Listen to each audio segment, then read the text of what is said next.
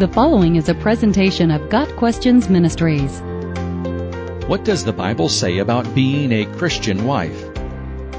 A Christian wife is a believer in Jesus Christ, a married woman who has her priorities straight.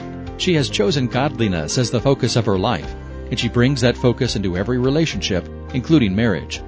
A godly wife has decided that pleasing and obeying God is more important to her than her temporary happiness or pleasure, and she is willing to make whatever sacrifices necessary to honor the Lord in her role as a wife. The first step in becoming a Christian wife is surrendering to the Lordship of Jesus. Only with the Holy Spirit empowering us can any of us live as godly people. When we place our faith in Jesus Christ as our Savior and Lord, it is similar to the wedding day. The entire direction of our lives has done an about face. We begin to see life from God's perspective rather than pursuing our own agendas. That means that a Christian woman will approach marriage with a different mindset than that of a worldly woman. She desires not only to be a good wife for her husband, but also to be a godly woman for her Lord. Being a Christian wife involves living out the principle found in Philippians 2 verses 3 and 4. Do nothing out of selfish ambition or vain conceit. Rather, in humility, Value others above yourselves, not looking to your own interests, but each of you to the interests of the others. If followed closely, this principle would eliminate the majority of marital arguments. Since we are by nature selfish, we must rely on the Lord to crucify that selfish urge and help us seek the best interest of our spouses. For a wife, this means remaining conscious that her husband is not a woman and does not think like a woman. His needs are different from her needs, and it is her responsibility to understand those needs and seek to meet them whenever possible. One of the most frequent areas of conflict in marriage is sex. Men, in general, desire sex more often than their wives do. Men also place a higher value on the sexual relationship, and their self-worth can feel threatened when their wives refuse to cooperate. Though not always the case, most wives lose the level of interest in sex they may have had at the beginning of the relationship and find emotional fulfillment through other relationships, such as children and friends. This can lead to a husband's resentment and hostility when his wife does not understand his true need for sexual expression. A Christian wife seeks to meet that need, even when she is tired or not interested. 1 Corinthians 7 verses 1 through 5 explains that husbands and wives do not have total control over their own bodies, but have given themselves to the other. A Christian wife realizes that in submitting her body to her husband, she is, in fact, surrendering to the Lord's plan for her.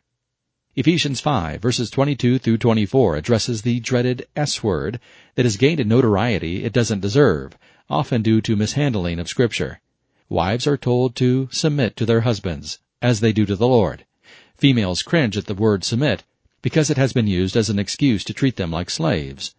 When these three verses are ripped from their context and applied to women only, they become a tool in the hand of Satan. Satan often twists scripture to accomplish his evil purposes, and he has used this one to corrupt God's plan for marriage.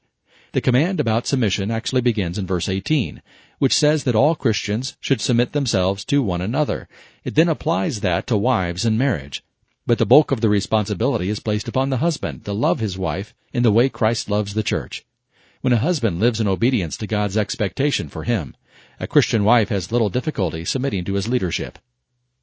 While there are Christian wives who have not been blessed with children, the majority of married women will become mothers at some point. When a woman becomes a mother, her identity changes. During this transition, it is natural for her to give all her effort and attention to the children. It can take some time to adjust to the new family responsibilities, but a Christian wife remembers that her husband is her first priority. His needs still matter. She may feel at times that she has nothing left to give him at the end of a frustrating day, but she can run to the Lord and find strength and energy to remain a wife first and a mother second.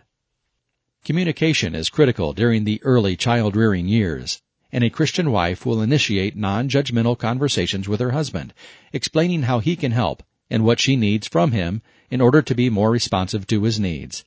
Couples who stay connected and set aside intentional times together grow stronger, and build deeper bonds that will keep their marriage healthy. A Christian wife also realizes that carving out time for herself is not selfish. She is open with her husband about her own emotional and psychological needs. Wives who bottle up their own needs for fear of sounding selfish are only setting themselves up for later resentment and burnout. Before a wife and mother can give her family what it needs, she must take care of herself. Proverbs chapter 31 has been met with skepticism by many Christian wives because it seems to portray the godly wife as an impossible ideal for women. But it is important to remember that the virtuous woman described does not exist. She is a fictional example of the kind of woman a man should seek as a wife. It stands as a contrast to the qualities that would make a woman an unsuitable partner, such as laziness, selfishness, foolishness, carelessness, and dishonor. A Christian wife seeks to demonstrate the reverse of those bad characteristics, and Proverbs 31 is an illustration of what that may look like. It is not to be taken literally as though any wife whose children don't wear scarlet or who turns off her lamp at night is a failure. But this chapter is applauding virtuous, intelligent, and industrious women at a time when the contributions of wives and mothers went largely unnoticed. Godly women can take joy in this when their own choices reflect some of the qualities described there. Wives often cry that they want their husbands to be good leaders. They are correct that God expects husbands to bear the responsibility for the well-being of their families. But good leaders must have good followers, and often that is where the problem lies.